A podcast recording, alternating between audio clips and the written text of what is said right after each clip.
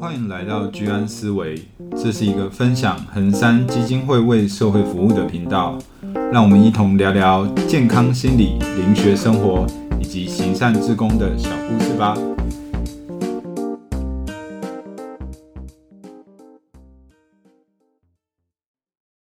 Hello，大家好，欢迎回到居安思维，我是卢瑜，我是 WiFi，我是大辉。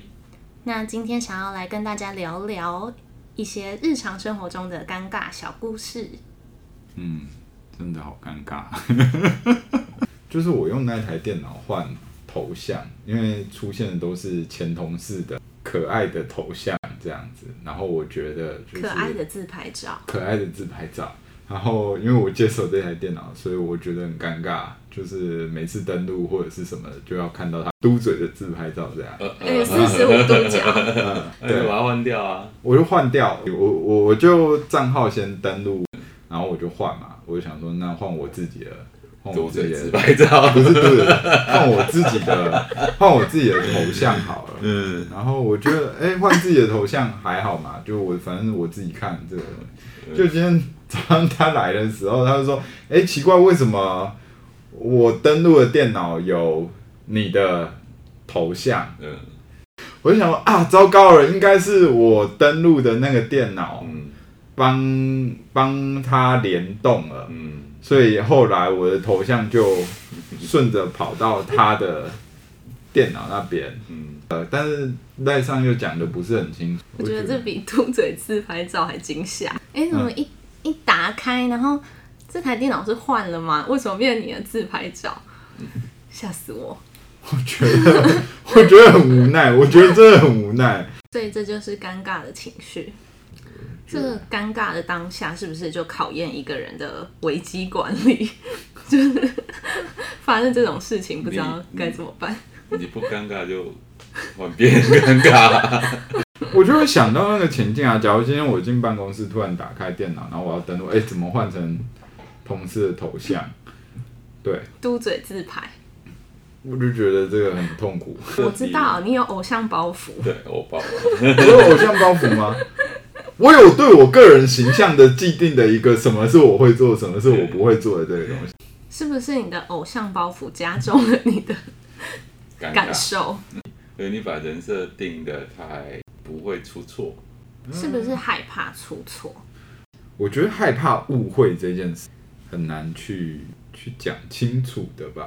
而且这比较像日本人，他们就是会很小心啊。嗯，对，就是说他自己的行为造成别人的麻烦，可是有时候那个程度上可能对方不会曲解，但是你自己想象到会曲解到什么样子的一个程度。嗯，那今天早上的事情，露娜的感觉怎样？那我自己的想法是，我觉得看到了，然后。就有点吓到，然后就想说问清楚就好了，没有其他的想法。那如果说今天换成 Vivi 是我这个角色的话，你会去去想到那么多吗？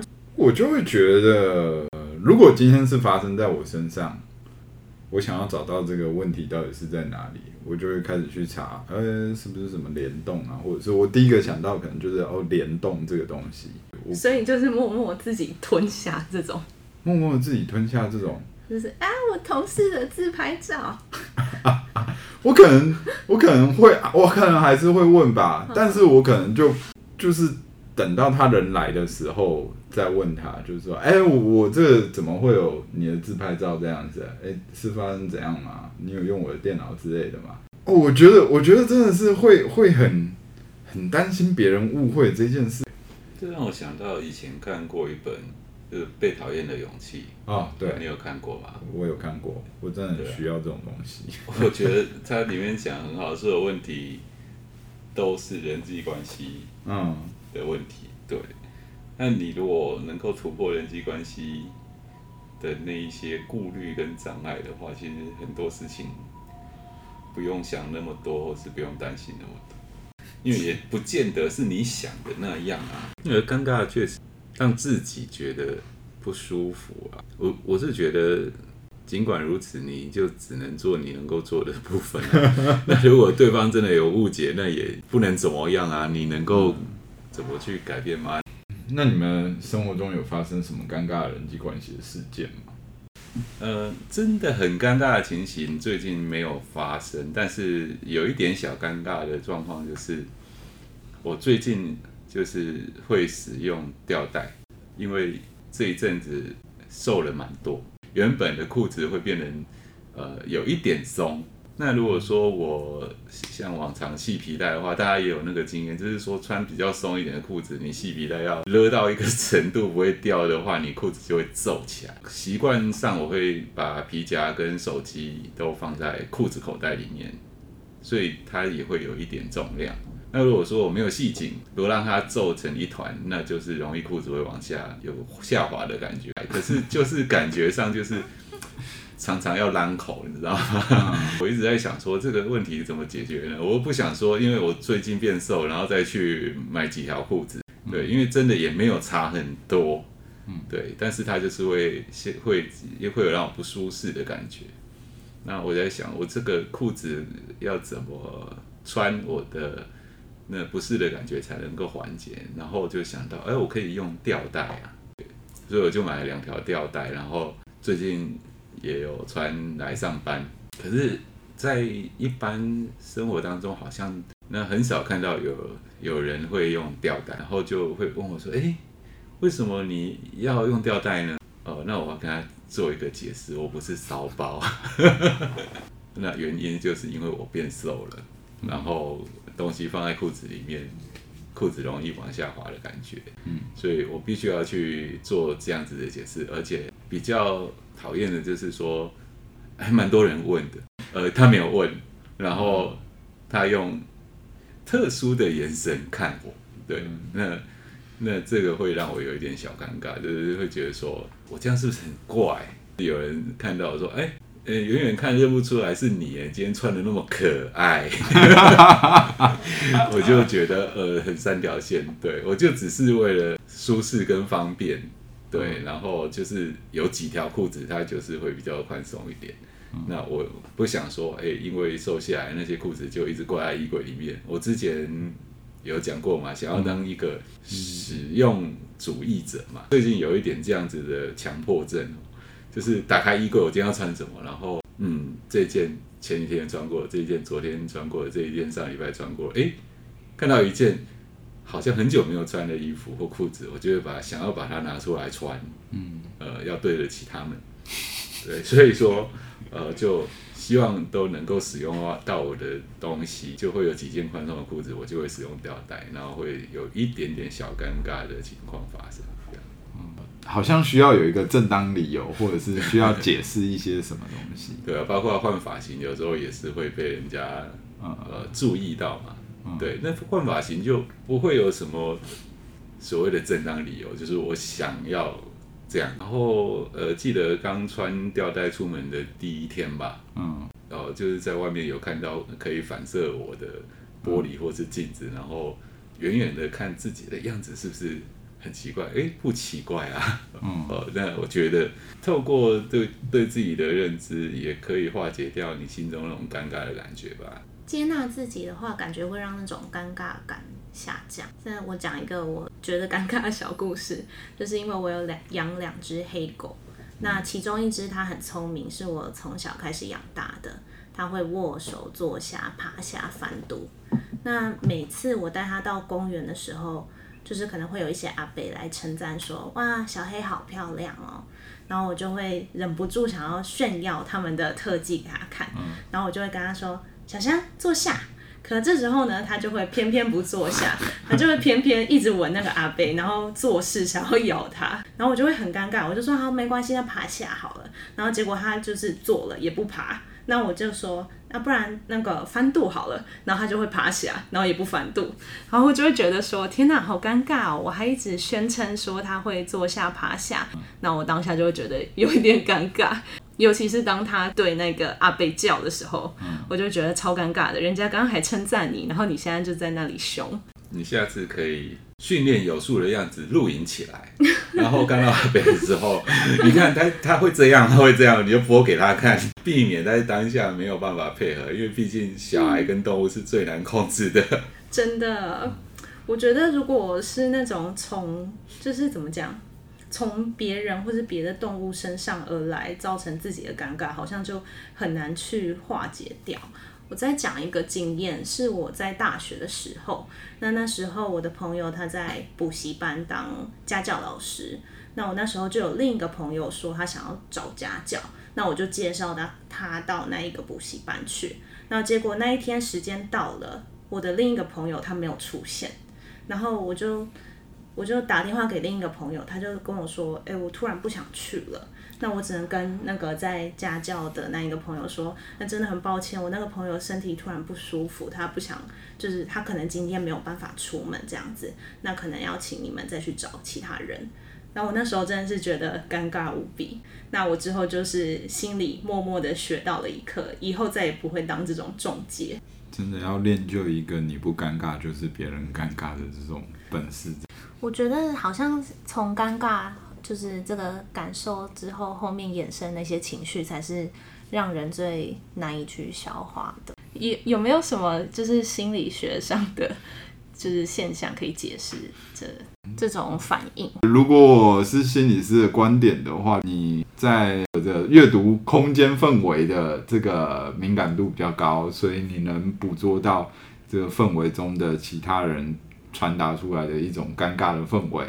一个是这个。另外一个部分就是羞愧感，可能就会有一些评价吧，像刚刚大辉讲的，呃，穿得比较骚包，或者是会社会会有一些评价，然后这些评价可能就会跟我们连接到的是，它会引发一个人觉得好像我做这样是羞愧，或者是做这样是会被贬低的，因为就是我们人类是一个呃群居的动物，我们需要一个。我们说偶包也好，或者是社会形象也好，透过这样的社会形象来让自己有一个角色，或者是有一个呃，可以在跟别人互动的时候，可以呃感觉到安全的，感觉到不那么赤裸的一个方式。所以，当周遭的人透露那样的讯息的时候，被捕捉到的时候，我们可能就会进入到呃羞愧的感觉。那我觉得这个很常见的是可以看。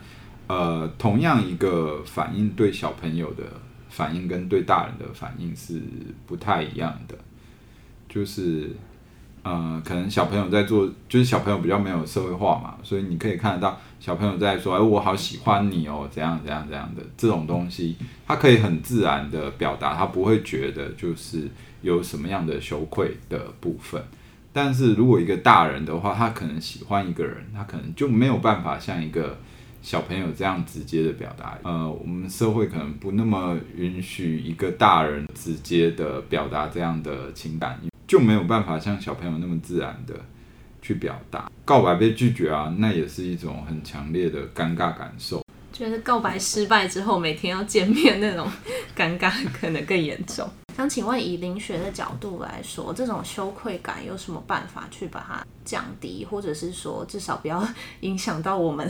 嗯，当然放松的看待一些事情，然后放松的看待自己的角色，对啊，那所谓的得体的行为，可能让你比较不会陷入尴尬的状态啦。但是我我还是比较鼓励大家适度的做自己，也就是说不要太有包袱，当然你也不要过度到让。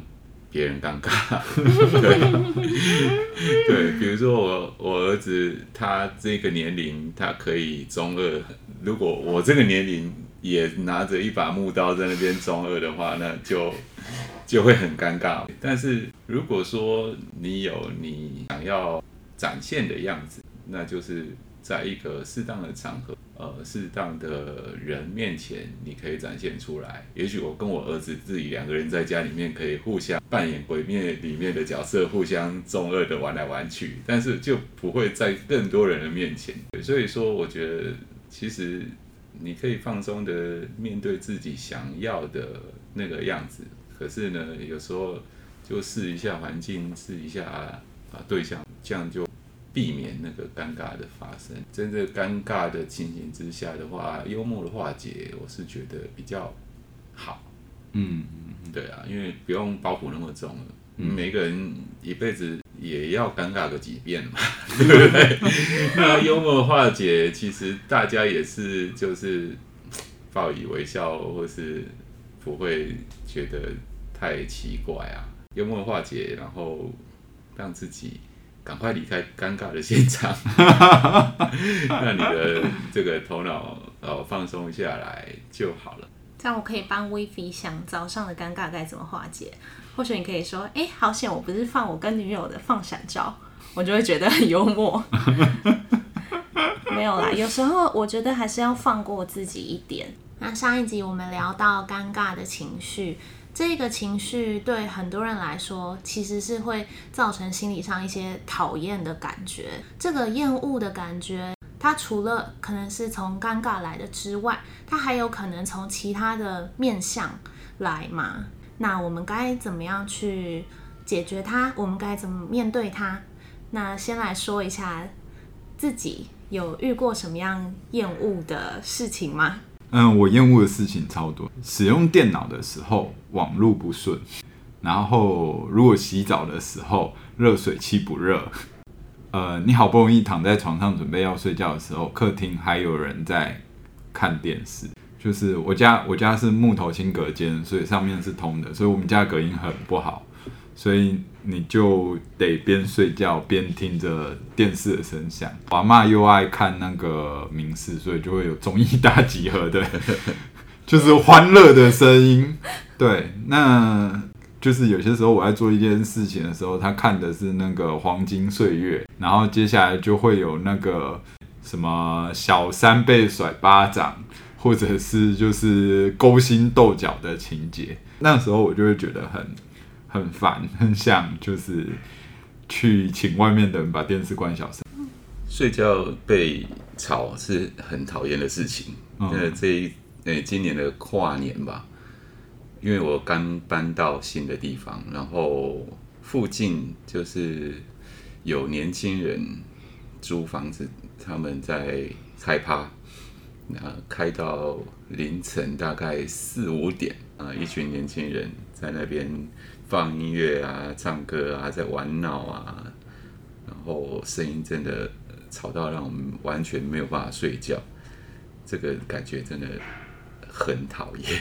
你是会去楼上敲门跟他们说：“哎，可不可以小声一点？”那不是我们这一栋。不是你们这一栋，不是我们这一栋，那个声音传的整个巷子都是。那因为我们也刚搬来，所以在敦亲睦邻上面会觉得说，可能不要 呃，就是主动的去做这件事情。应该他的邻居不应该要去做这件事情啊。没有使出大绝放大悲咒，声音调到最大，结果可能是我们被告发、被检举。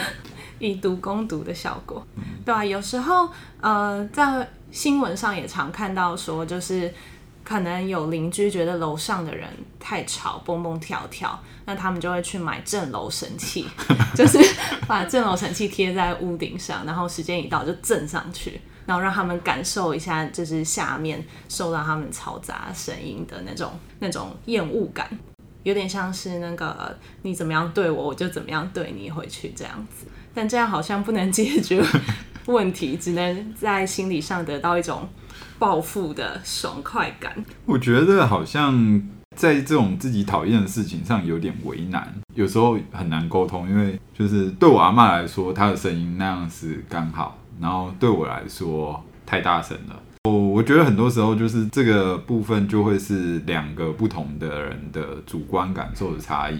我觉得清洁打扫反而是我阿嬷很 care 那个很干净的状况。我实在搞不懂，就是为什么一定要整棉被。但是他看到乱乱的，他就会觉得你房间都没有在整理，然后他就会念我说你房间都没有在整那。这个时候我就会觉得，生活不就是这样吗？好像在厌恶这件事情上，最大的挑战是。我们得跟得跟身边的人相处，同住者的时候，很多时候是一个不同的习惯，或者是不同的认知，标准一致，或者是标准比较相似，就会比较诶、欸、没有那么的痛苦，那么多的冲突。但比较容易经历的就是我们的标准不一样，但是我们又得住在一起，因为生活被影响是导致我们这种生出厌恶感的感受的主要原因。你被要求要去折棉被，嗯，那他为什么会要求呃你去折棉被？因为他看不过去，就是说他看到不整齐的状态，他是会不舒服、有厌恶感的。对，那你被要求影响到你，你必须就要去做这件事情，虽然你不想做，所以你产生了厌恶感。所以厌恶感就是透过感官影响到你的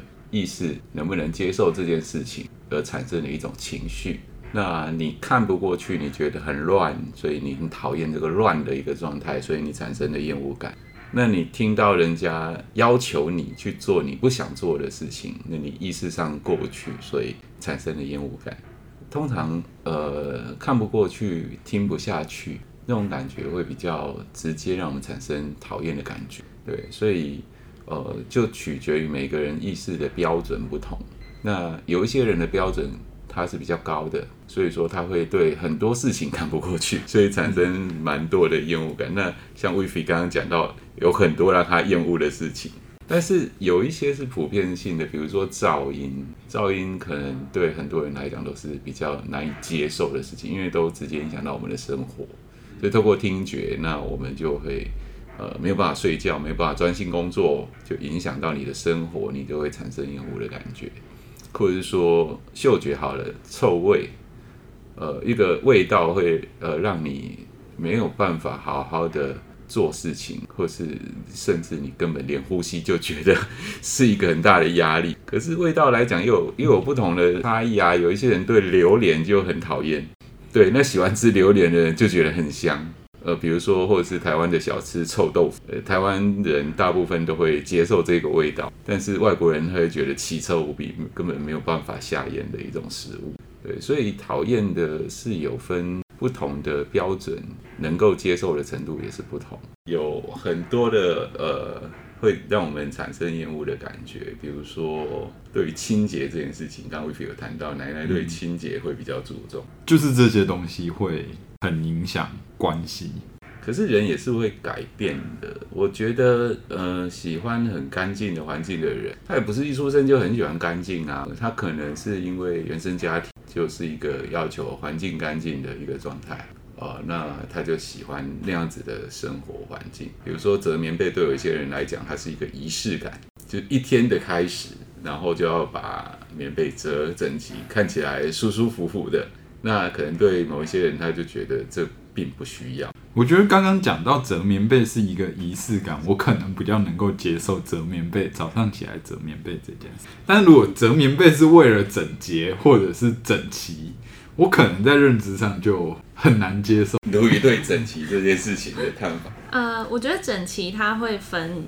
很多很多面向，一个是视觉上的整齐，那一个是你心理上觉得它很整齐，然后另一个是你要一边看到它，然后一边心里也觉得它很整齐。例如说，有人会追求每一个物品要放在呃同样的位置，然后放的角度都要正，然后每一条线都要对齐，那这就是视觉上的整齐。那心理上整齐是觉得说，呃，我的东西都是摆在我知道的地方，这些地方对我来说，它就是一个有按照规则摆放的东西啊。那我觉得它是很整齐的啊。对，那这就是心理上的。呃，我自己的话，我是我是用不到的东西就会丢掉的人。呃，可能比较追求视觉上的整齐。对，我会觉得说，呃，当你的桌面是比较空旷的时候，然后空间比较多的时候，才比较好去发挥。那你跟同住者会会遇到这种整洁上的冲突吗？其实不会，因为我会自己把东西都整理好。那如果同住者他把东西乱放也没关系，我也会拿去整理好。所以你是那种可以接受对方乱，自己假如能够掌控整个空间，给自己去用自己的方式去收纳，是自己可以接受的。因为我想到，就像你说的，东西是永远整不完，房间它也是，就是你整了之后它还是会乱掉，但是我还是会去整。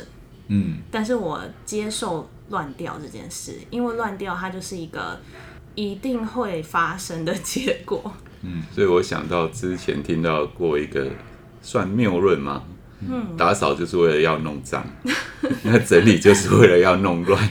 所以当你看到呃，你好不容易打扫干净的环境，或是整理好的环境被弄脏弄乱，你就可以比较接受这件事情。那有些人会不能接受，说自己可能辛辛苦苦打扫完的房间，然后过没多久就被同住者弄乱了这件事。以呃心理学上有什么样的方式去解释他这种？可能不能接受这种厌恶的情绪吗？它分几个不同的层次，有一些是他小时候，呃，家人就是这样教的，也就是刚刚大辉说的，呃，原生家庭。另外一些，他会去针对于乱这件事有不同的呃归因方式。呃，这样的不同的归因方式，通常呃比较外归因的，就是哎，房间弄那么乱。都是谁谁谁害的，都是他不听话的。那这这一类的人，他可能就会比较是用指责的方式。那他可以把他内在看到的那个厌恶的感觉丢出去，他就不用承受那个厌恶的感觉，甚至他是可以指责那个厌恶的感觉。但是有另外一种是，呃，房间这么乱，我怎么住在一个房那么乱的房间里面？然后我很不喜欢这个房间，但我还要待在这个房间。那这个有一部分可能会怪自己，那或者是觉得，哎，这是我的问题，这是我造成的，我没有把孩子教好，我没有改变什么什么什么。那这个东西就会变成内归因。那很多时候跟他的原生家庭有关。简单来讲，就是如果当小时候，呃，一个小朋友把东西乱丢。然后妈妈用的方式是就是指责的，那他可能接收到的一个经验就是，呃，我房间乱乱的是不好的，房间乱乱的是会给别人添麻烦的，这是我不好的，这样的感觉的话，那当他长大之后，跟他同住的人。没有办法维持那个房间干净的状态的时候，他可能就会重演他妈妈或他爸爸给他的那个部分。除非他有一个认知是说，这个是我原生家庭的经验，不是每一个人原生家庭的经验都是这样。他可能会能够接受说，哦，别人有别人的那一个状态。那我们怎么沟通？我们怎么协调？怎么维持一个我觉得 OK？你也觉得还不错的状态，那他们就会进入到一个我好你也好的状态。但是很多时候，当厌恶情绪来的时候，可能是我不好你也不好的状态比较居多啦。因为复仇带来甜美的痛快，就是怎么总是我在整理，就会带来一种相对的剥夺感或不公平的感受。就是哎，我干净的环境跟我要帮你负责的东西，我不断的有一种委屈或者是被剥夺的。这种相对的剥夺感是主观的，但是还是会感觉到委屈跟不公平。有一些其他地方可能可以缓解这样相对不稳，觉得我房间可能没办法打扫那么干净，但我可能透过做其他行为去缓和这个情情绪，可能是我去倒垃圾，我去做其他我觉得 OK 的事情，让他知道，哎，我有在同样的维持这个家的整洁，只是我做的部分跟你做的部分不一样。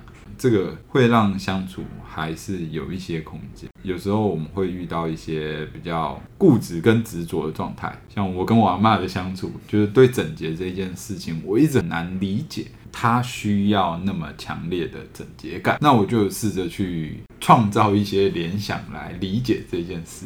然后后来我有找到一个让自己比较能够说服的理由，就是可能在他那一个年代的卫生环境。就是如果不那么做到那么的整洁，可能会有小孩子生病，那要去看医生，但又没钱看医生的时候，可能会发烧，可能会怎样，你就会有一个呃亲人离开。对他们来说，可能整洁的代价是强烈到需要用责备，或者是需要要求到那样的标准。这让我想到今天薇薇来上班。很开心，他买了新衣服，对。然后呃，薇薇分享说，出去跟呃外面接触一些公务的时候，如果穿的体面一点，会让人家对你的感受会比较不同，比较好，或是认为你比较有能力或专业，嗯，呃等等的这些。那这一些是踏入职场之后，薇薇的一些想法上的改变。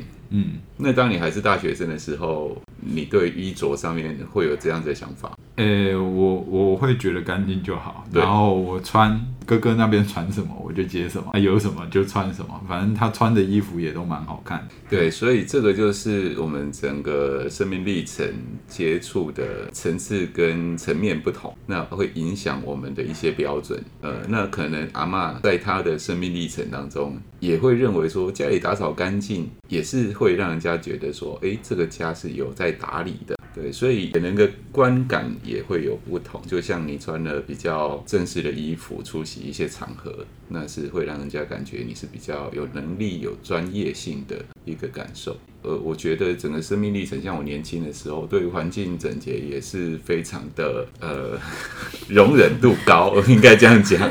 对哦，那随着呃生活啊、呃、年龄等等各方面的成长，包括刚刚威菲讲到。同住者嘛，嗯，对。那如果未来你的呃同住者是其他人，跟你的关系不是不是你跟他妈的关系，而是其他关系，比如说伴侣等等。嗯、那有时候是因为彼此沟通或彼此尊重、协调的生活方式。刚刚威菲有讲到，我可以倒垃圾啊，我可以做其他的事情。对，那对方我们当然不知道他的清洁的要求程度是怎么样，可能比你高，或是比你低。这都会影响到你的你的变化嘛？哦，就我来说，我我以前对于环境的容忍度是很高的。那因为我一个人住，那之后有了同住者，同同住者他的呃这个对于环境清洁的品质要求比我高，那他会不停的去做环境的整理跟打扫的时候，会觉得说，诶，我是不是应该？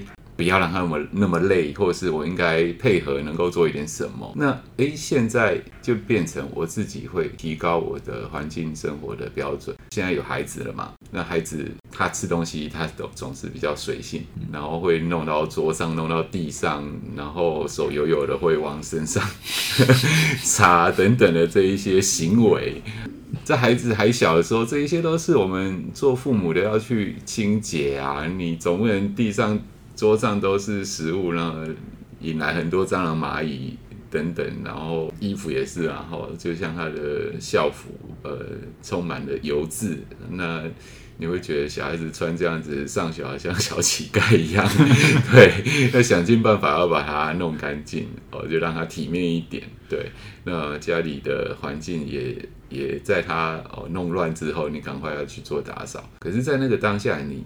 你就会觉得说，你弄脏了之后是我要做，是我的责任，会也会产生一种厌恶的感觉。可是随着这个小孩子年龄的增长，我们就可以慢慢去啊、呃、教育他分担一点工作，那对他对这一个整洁的要求，你就能够慢慢的更宽容一点，因为他之后自己会负责部分的清洁工作，让你比较释怀。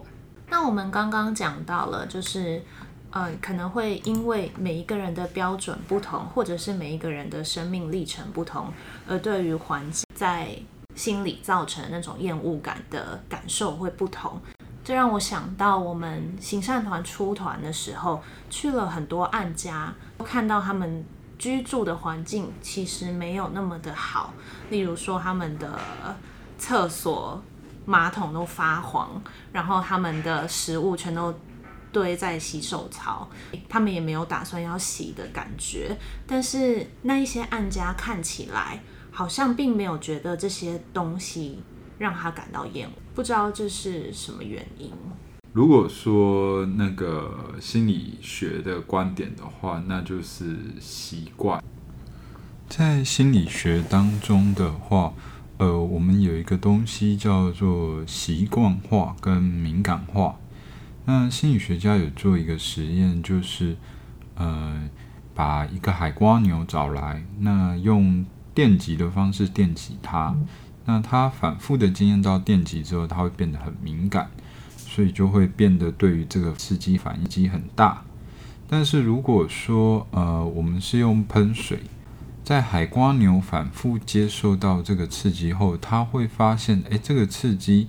呃，尽管有刺激，但是它的呃危险性没有那么强。那它会慢慢的习惯呃这个刺激的反应，渐渐的它就也会变得比较对于这个刺激不会做到那么的反应。所以我们也会有蛮多的俗语说，像是呃“如入鲍鱼之肆，久而不闻其臭”。那这是我们生理或者是大脑神经的一种自然的保护机制。“不入鲍鱼之肆，久而不闻其臭”。那也就是说，呃，我们大脑没有办法那么处在一个呃很 high quality 的厌恶的一个状态，所以它。有两种可能，一种是我大脑承受不了，我把这个环境整洁到我能接受的状况；另外一个就是我没有那个能力整洁到这个状态的话，我就是降低我的大脑会自动的帮我降低那个呃很高 quality 的厌恶的感受。但是呃，并不表示说呃这个环境变好之后，我的感觉还是一样这个。所以我们常会说呃有一些人。好像觉得这样子很习惯，就是好像对他来说不会有那么多的影响。他是不是跟我们不一样？他的生理机制直接的转换到习惯这一个反应跟这个刺激，只是这种东西就会就是伴随的环境变好之后，他才会重新再感觉到，或重新再建立一种新的感知的可能性。像一些志工他们的经验，他本身的生活习惯。是好的，那他到按家，可能第一次进到案家的那个味道跟那个视觉的冲击，会给他比较强烈的厌恶的感觉。为什么一个居家环境可以这么的糟？但是呃，他去做。行善团的这一些服务的工作之后，把整个环境弄整洁、弄干净的，他也会得到一个很大的满足跟成就的感觉。就是我们的志工会从当中去体会跟学习到一些，呃，自己在环境上面的感受的落差，然后能够带给别人怎么样子的一个改善的能力。那当然，针对案家也会有不同的类型的变化，一种类型是。我们去行善团出团之后，那他感受到那一个大家来帮助他的感动，那他就会维持这一个环境的整洁的这个状态。那另外一种是在三个月后再去家访，会发现呃，整个环境又回到之前的那样子的一个状态。那当然，也许那一个状态是会带给他某种安全的感觉吧。或者是说一种习惯的感觉，那当然都是会有不同的变化跟反应，但我们还是鼓励，呃，案家能够把居家的环境维持得比较好、清洁、卫生，至少这样子会比较健康嘛，也比较安全。对。另外，我还有一个经验，就是你在去帮助案家打扫之后。是某种程度会提升你自己打扫自己环境跟居家整洁的一个习惯，或者是心态会转变。我都可以帮别人整理了，那为什么我不能帮我自己整理？我觉得某种程度会有这样感觉。像之前就是去看按家修缮的部分的时候，我就会觉得，哎，我家里也是老屋嘛，好像按家弄起来比我家还要整洁干净的时候，我就想说，那我就自己弄我自己家就好。就会诶、也学了 P 图啊，也学了什么样的功夫去呃把家里弄得比较好。然后我反而觉得，就是被念而改变的那种改变，不如自己去帮助别人做的那个改变会比较比较开心。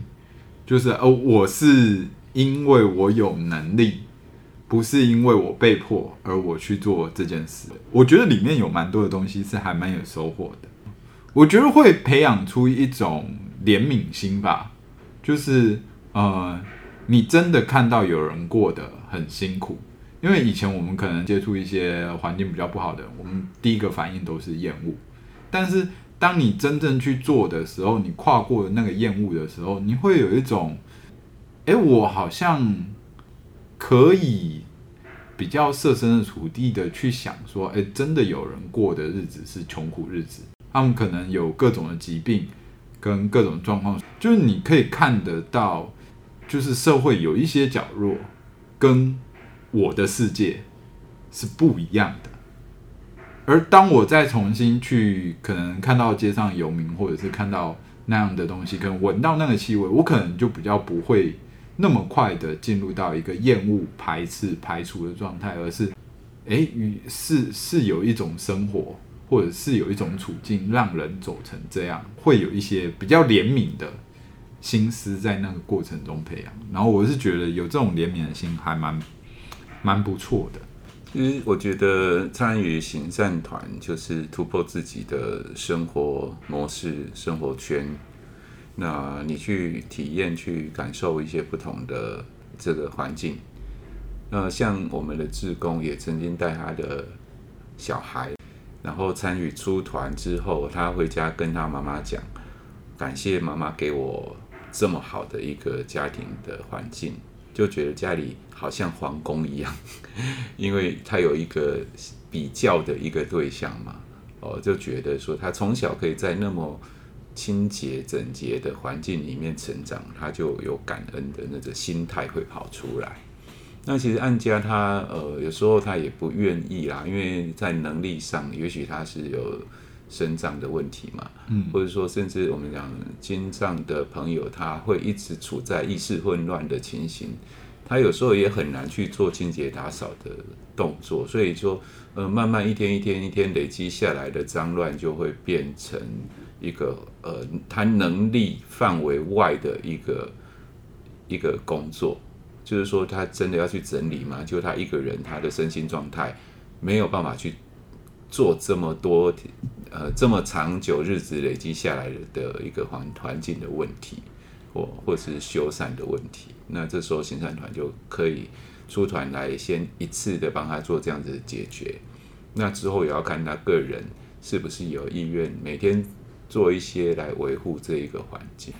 那我们刚刚说到了厌恶这个感受的由来以及它的归因，还有说到在做行善团的时候。呃，志工不免的会碰到一些厌恶的事情，但是他们经由不断的去做来克服的这个过程。那最后想要来请我们大家都分享一下，在面对厌恶的时候，我们会抱持着怎么样的想法或是态度去面对它，来让自己可以去克服这个厌恶感。那我自己的话，我是会。发生厌恶的当下，可能给自己两秒钟 喘息。我知道我好像不喜欢这件事情，可是如果我去陷在这个厌恶的情绪中的话，我觉得我会被它拖累。所以我会告诉自己说，事情发生了就算了，让它过去。那这个厌恶的感受不要沉迷于太久。诶、如果是我的话，我觉得接受。厌恶的感觉这件事对我来说是面对厌恶的第一步，也就是，嗯、我真的很讨厌被念。那我也接受，当我被念的时候，我就会有一股火上来。那我接受这个东西之后，我才能更深的去思考看看，为什么那个火会非得上来。然后可能我就能看着那个厌恶的感觉慢慢转化成，它可能是背后藏着是一种悲伤，就是为什么你对我说话的方式都是要用那么伤人的语言来指责我？比起我的感觉，我觉得可能这件事相对的没有那么严重更重要。然后我觉得会有一种东西是在于，当我对于自己的厌恶越接纳。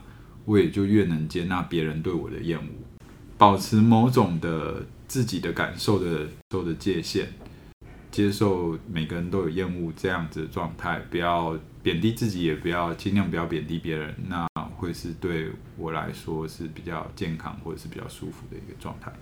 就让我们自己能够提醒自己，要常常去觉察，呃，是不是很多人在忍耐我们自我们的行为。